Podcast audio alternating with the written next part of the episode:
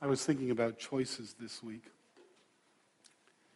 and the impact of the choices that we make, because as you come to this section in Isaiah, Isaiah is laying out for all of us a binary choice.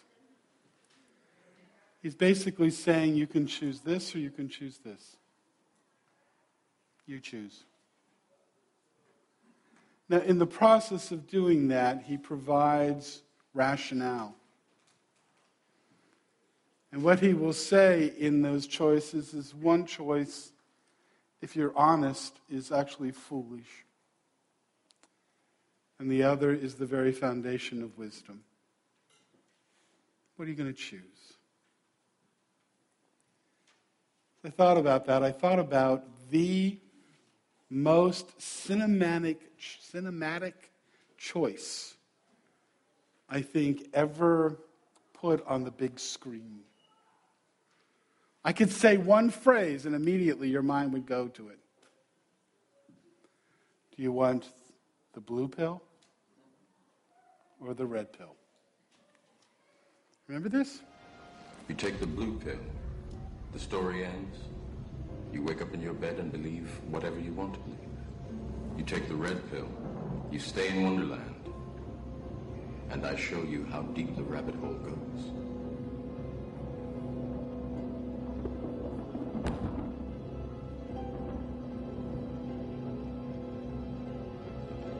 Remember, all I'm offering is the truth, nothing more.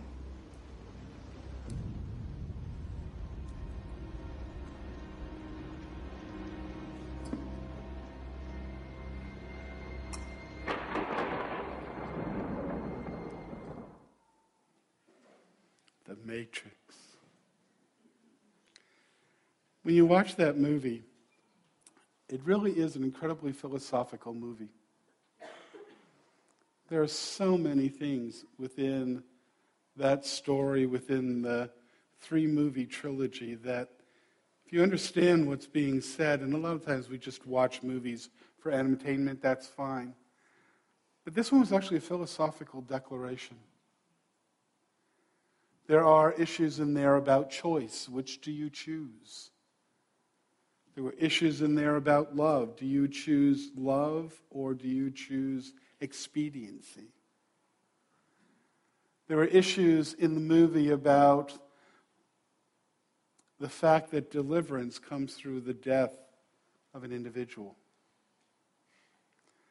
But the first movie is about a choice. You're going to take the blue pill, you're going to take the red pill. Where we are in the book of Isaiah, Isaiah is coming to us, and he's coming to the nation of Israel, and he's saying, on the basis of everything that you know, and on the basis of what I predicted 150 years before you're living, and now I'm talking to those of you who come later, which choice are you going to make? And basically, he boils it down in the book of Isaiah, much like the movie, and says, you have a choice. You can go on in your ignorance, believing the foolishness of the system that surrounds you. In the movie, it's the Matrix. In our life, it's the world. Or you can choose the truth and understand that there's that which is beyond the system. Now, the problem with the Matrix is it's dystopian. It's negative. There's really, in one sense, no real hope. It seems like that which is the denial, that which is the system, that which is the Matrix, is actually the easier way to live.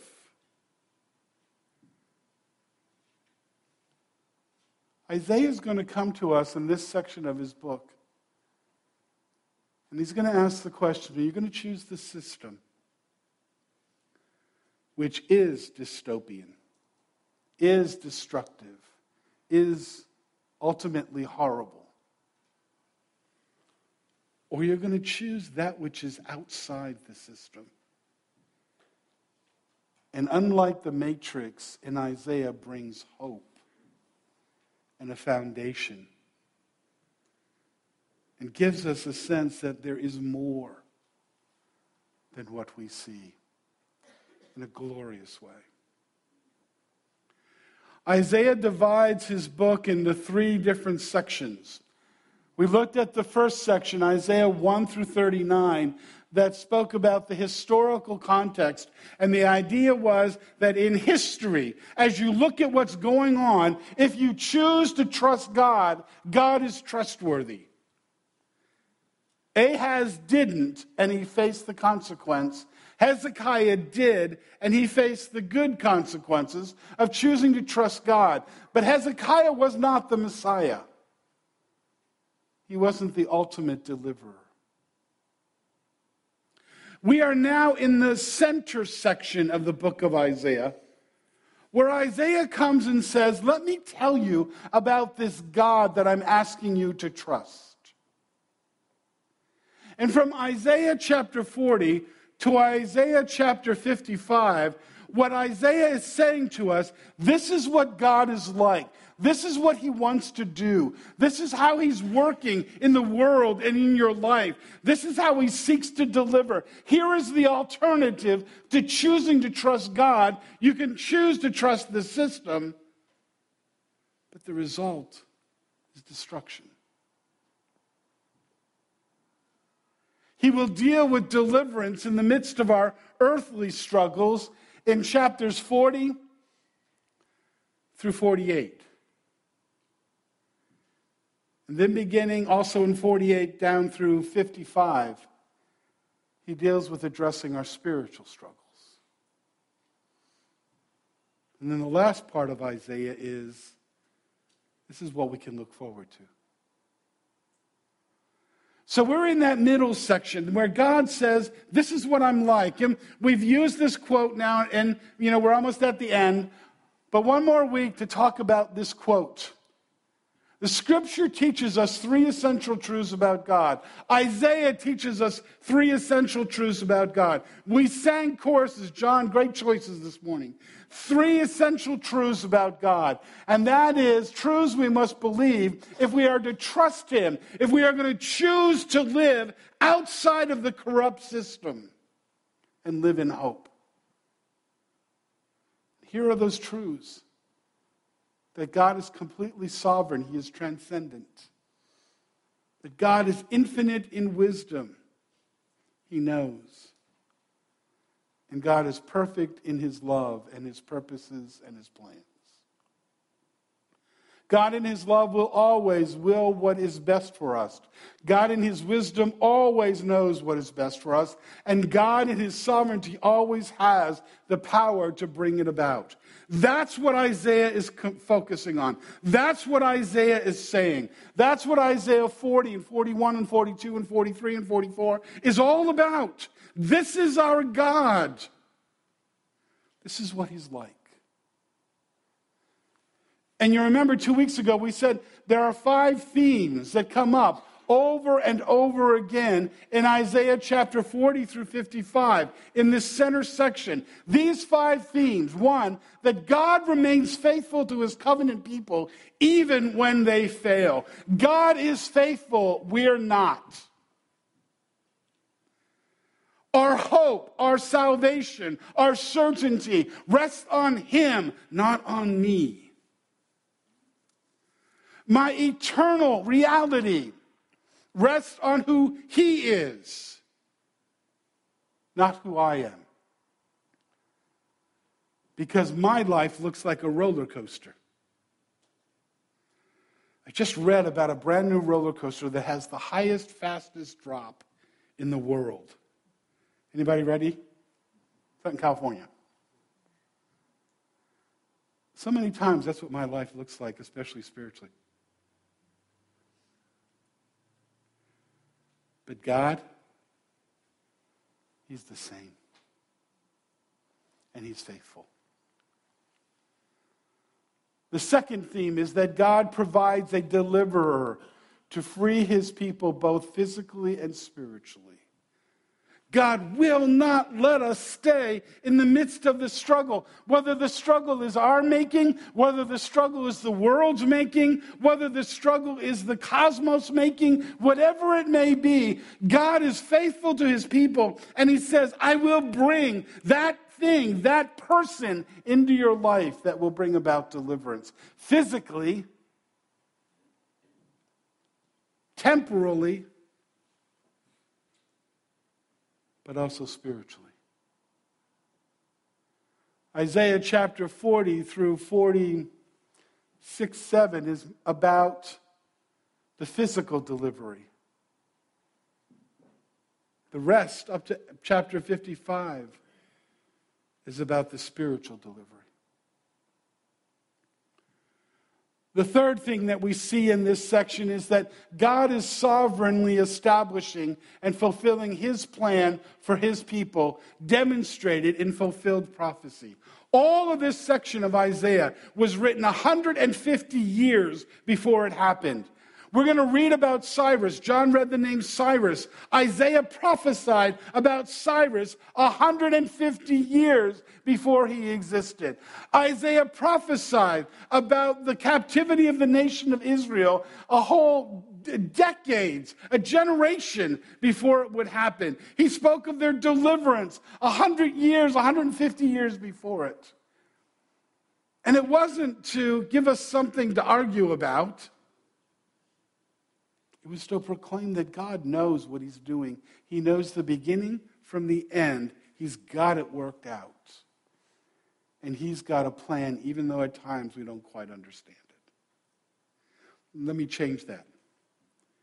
Even when most of the time we don't understand it. And then the final theme is this: all other gods are false, destructive, and will fail to deliver. Now, all of this section of Isaiah deals with those four themes.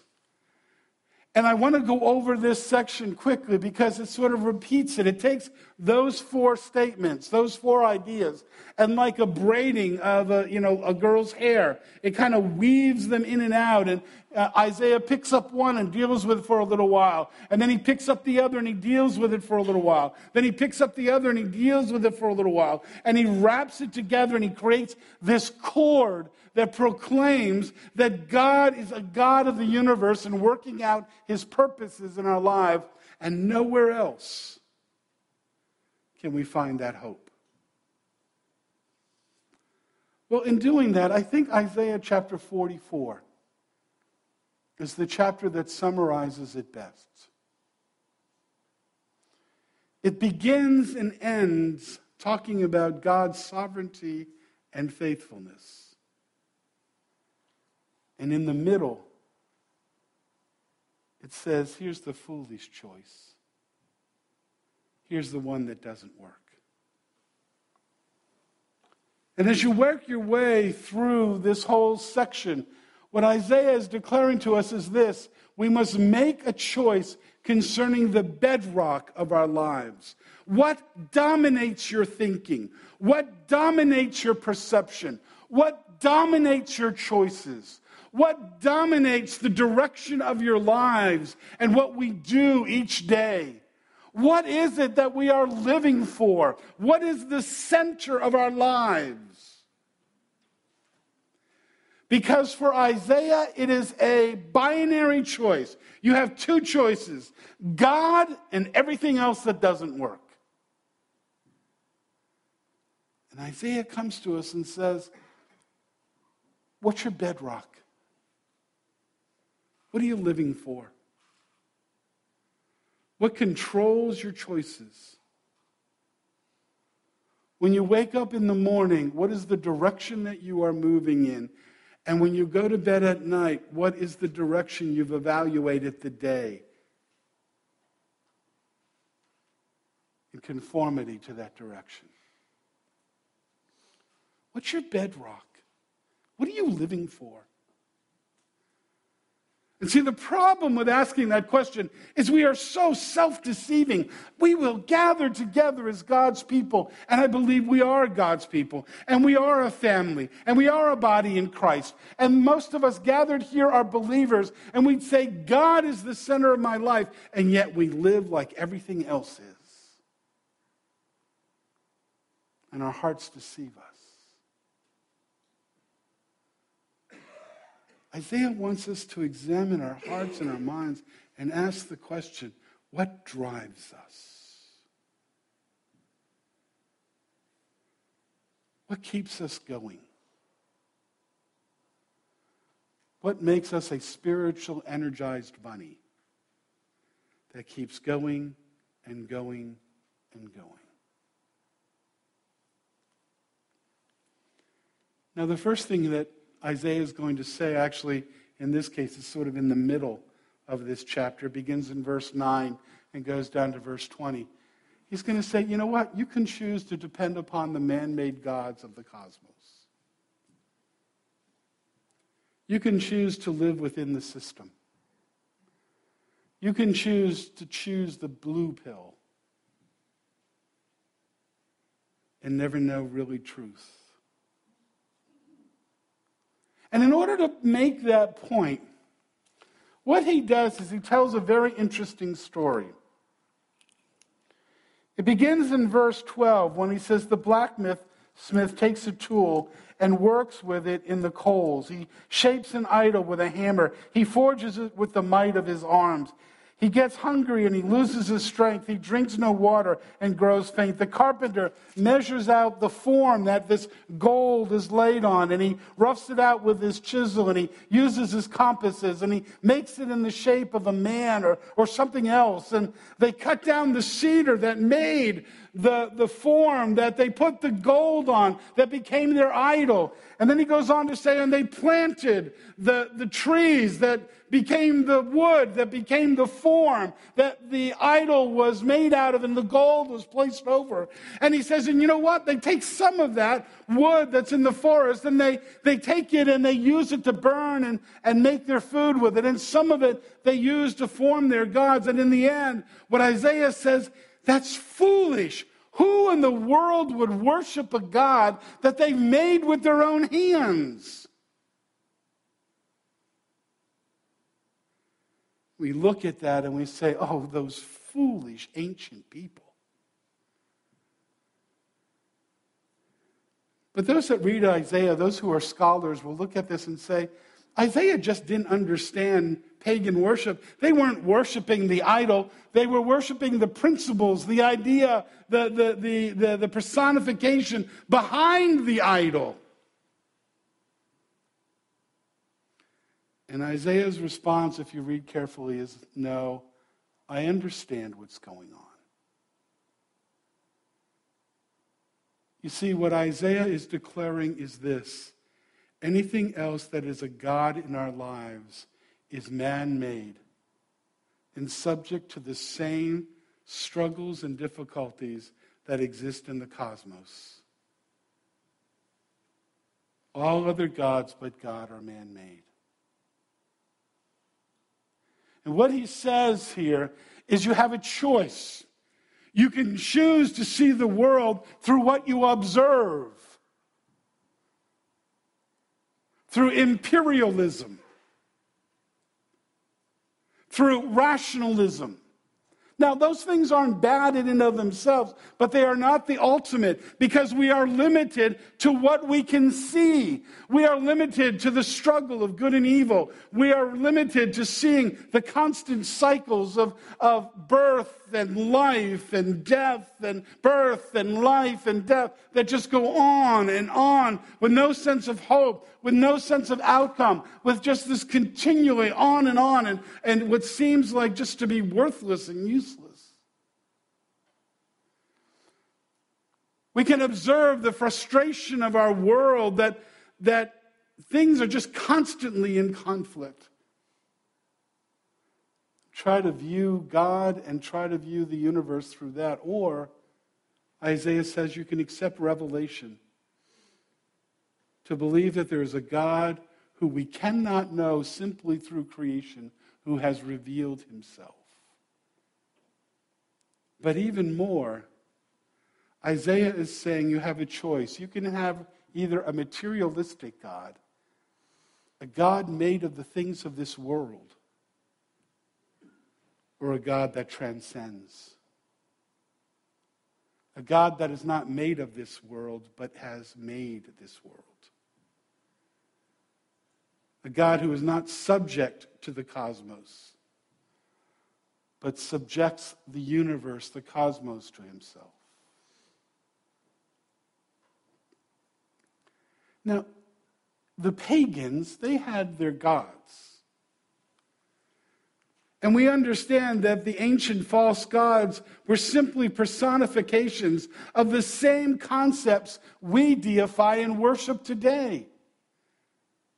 We worship the same things. We just call them by different names.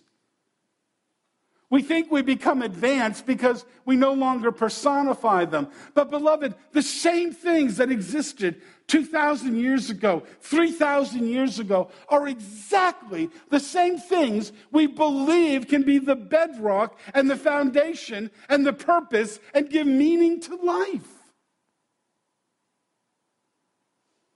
Try some of these on. You probably heard of the gods Venus and Aphrodite. And the mythologies behind them, if you studied it in probably about 8th grade. Those were the personifications, but see if anybody worships this. Beauty, sensuality, fertility, sexuality. Now, we don't use the gods' names, but oh, do we worship this in our society. I don't understand the Kardashians. The only thing they seem to have is some beauty, they're pretty ladies, and some money. And yet we worship what they stand for. And really believe if we get that, our lives will be full. That if we have and look just the right way, if we enjoy just the right kind of experiences, our life will be full. I wonder what the Kardashians are going to be like 40 years from now. And what happened to that God? How about another God? They called it Cupid. We call it romance and love and relationships. If I just marry the right guy or just marry the right girl, if I just have the right kind of family dynamics, if I can just find the right kind of romance that makes me feel so good, my life will be right. If that's so, why is divorce so rampant? If that's so, why are people afraid to commit in relationships? Now, we use a different name. We use Hallmark. But it's the same thing. Let me ask you, do you really think that relationship is your hope?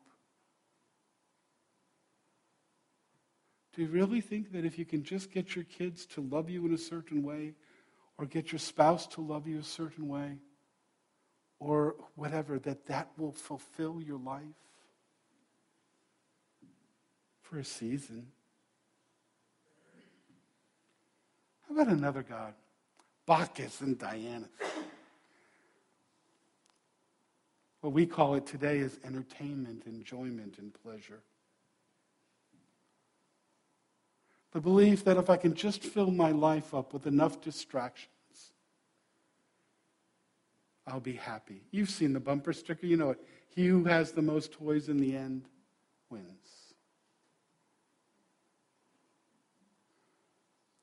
We call this God today Nintendo, or Sony or Facebook. Same thing. How about another god, Zeus? What Zeus represented was power and authority and control. Again, we use a different term today. We may look at those who have power to control in political ways or power to control in physical ways or whatever it may be, but it's still the same God. Hermes and Plutus, this is probably one you don't know as well, but oh, we worship these today. Wealth and possession. Getting more. Keeping more. A bigger house, a faster car, a cooler computer. If I just get more, if I just have more, my life will be whole. Nike and Victoria. You didn't know Nike was a god, did you? Nike is the god of success. If I just make it in my career, if I just make it in athletics, if I just make it in art, if I just make it in academics, if I just make it, if I get to be successful. But there's always somebody who's more successful. There's always somebody who's wealthier. There's always somebody with more authority or who has bigger toys. And if there's nobody left that has something bigger, that's the place of greatest despair. Because what else is there? And then Apollo. Apollo was the god of knowledge and education. Now, I want to be careful. The things on the right side, in and of themselves, can be good until they become a god. Every false good, every good can become a god and can control and dominate our lives. Take a look at your life. What dominates your thinking? What do you wake up in the morning to do? What do you go to bed at night wondering if you've done enough? What is that core? And what Isaiah is saying here is they're all man-made. They're all temporal. They're all limited. And they will all fail. See, the reason why Christianity is such a great message is there's a reasonableness about Christianity that declares a reasonable hope. All the others are guaranteed to fail. All made gods, whether ancient or modern, will disappoint, destroy, and corrupt. And that's what Isaiah says as you come to Isaiah chapter 44, and right in the middle of that section, when he declares, verse 9, all who make idols are nothing, and the things they treasure are worthless. Those who would speak up for them are blind. They are ignorant to their own shame. Who shapes a god and casts an idol which can profit him nothing? He and his kind will be put to shame. Craftsmen are nothing but men, that all who come together and take their stand, they will be brought down to terror and infamy. If you choose any other god, that is where you are left. Because I guarantee you, with every other god, it is never, ever enough. You are never beautiful enough. You are never successful enough. You are never wealthy enough. You are never owning enough stuff. You are never powerful enough. You are never anything enough. And it drives us to frenzy and to fear and to shame when I will give up my morality. I will give up all that is right in order to possess. And God says you can make that choice.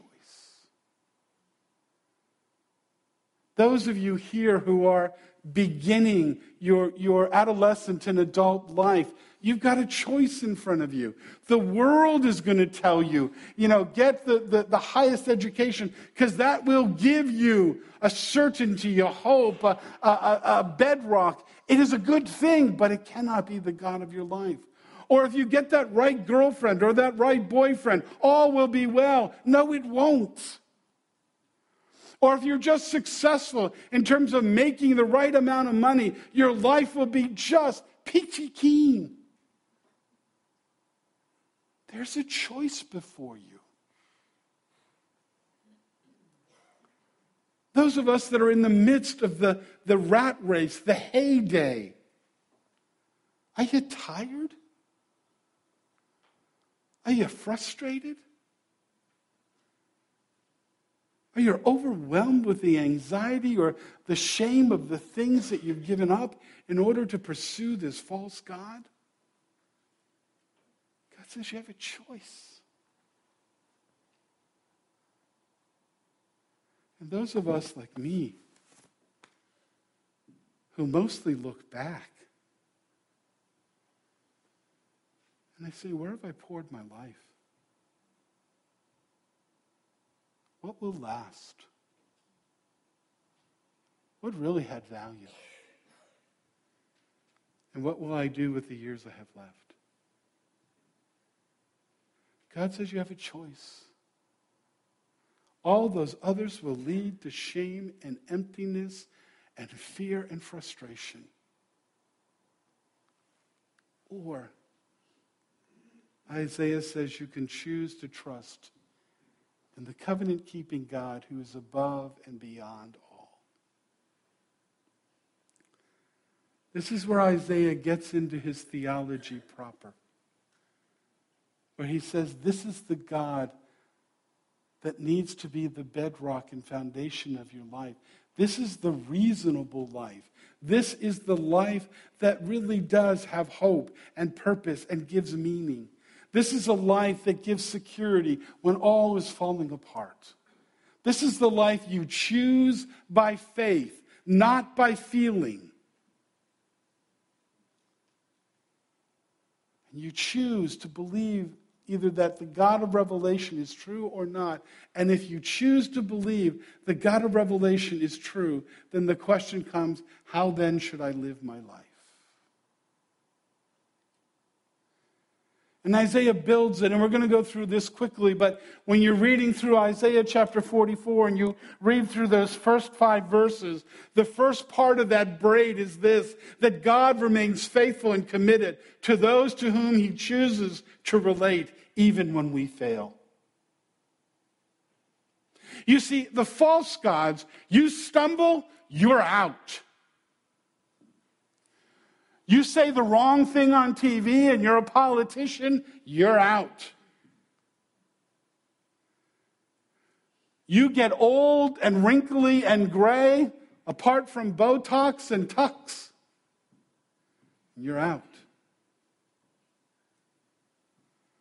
You get all the money in the world and you have nothing really to show for it, you're out. God says, those who are in relationship with me, even when you struggle in your faithfulness, God stays faithful. God remains there in your life doing his work, constantly calling you back to return. And of course, the first question is, do I have that relationship? Have I accepted that relationship that God offers in Christ? And if I do, then how am I in ways not living out that wonderful relationship, covenant that is mine? Because God will be faithful, even when I've really messed it up. That's what verses 1-5 says. Is he comes and he says, I'm committed to you, Israel. I'm committed to you, Jacob. I know the things you've done. But I'm not walking away. The second thing that Isaiah declares for us is that God is the maker and sustainer of all. He is fully and eternally self-sufficient. God says, as you begin reading there in verse 6, this is what the Lord says, Israel's King and Redeemer, the Lord Almighty, I am the first, I am the last. Apart from me, there is no God. There is no one like me. I'm not part of the cosmos. I'm not part of the universe. I made it. I determine it. I direct it. I have a plan that started at the beginning and will have an end. And my plan for my people is that they would have joy and that they would have hope and that they would have love and that they would have all the things they long to have. And the more we live in faithfulness now, according to the standards that He established, the more we enjoy what will ultimately be ours. God is the only one who is sovereign, beginning to end, first to last. Was there before creation, will be there to remake creation. And therefore, He is not limited. He doesn't need us. He welcomes us. He doesn't need our worship like the pagan gods do or like those things we constantly run after that constantly need more and more. God says, I've chosen you. Respond as you see my graciousness in your life. That's the God we serve. He goes on to say God has a plan for His people that is so wonderful we don't need to fear. Now, listen, I'm not being Pollyannic here, I don't think. I know the struggles. I know the pain of this life. This week, I was more tempted to say, whatever, than I've been in a long time. This week just hurt. I'm not sure all that it was or a lot of things that were going on. Nothing, not Cindy and I or the kids or anything like that. Just kind of the world. Just disgusted.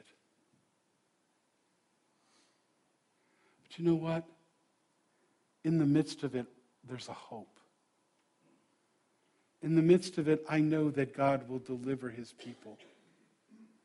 There is a temporal deliverance. When God comes alongside and encourages and lifts us up and gives us a new perspective. And, you know, as you're in the midst of prayer and you just sense His presence or a particular passage or a particular word or a friend calls or a story is told and you just sense, God, you are there. Thank you.